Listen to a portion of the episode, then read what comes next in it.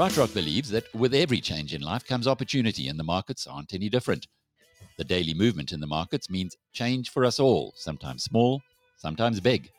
This daily market report is made just for you by BrightRock, the first ever needs matched life insurance that changes as your life changes. In today's headlines, politics and economics are set to collide over welfare payments in the world's most unequal nation. The first clue over which will prevail may come in President Cyril Ramaphosa's State of the Nation address on Thursday. Record unemployment and deepening poverty has fueled calls for the government to move toward a basic income grant, which would be the biggest of its kind globally.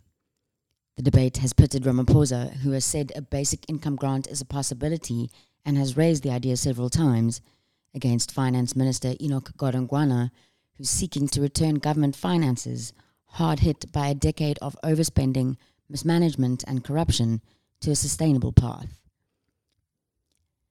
The Pretoria Society of Advocates is calling for the removal of Advocate Dali Mpofu from the Judicial Service Commission. Meanwhile, the General Council of the Bar said Mpofu brought the advocate's profession and the administration of justice into disrepute. The comments are tied to Mpofu's conduct during the JSC's interview process for the next Chief Justice.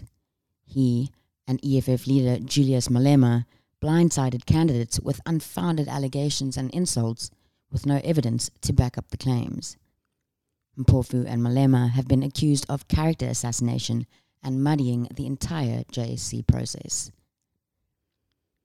Former DA mayor in Nelson Mandela Bay, Athol Trollip, has joined ActionSA and wants to grow the political party's presence in the Eastern Cape ahead of the 2024 national elections.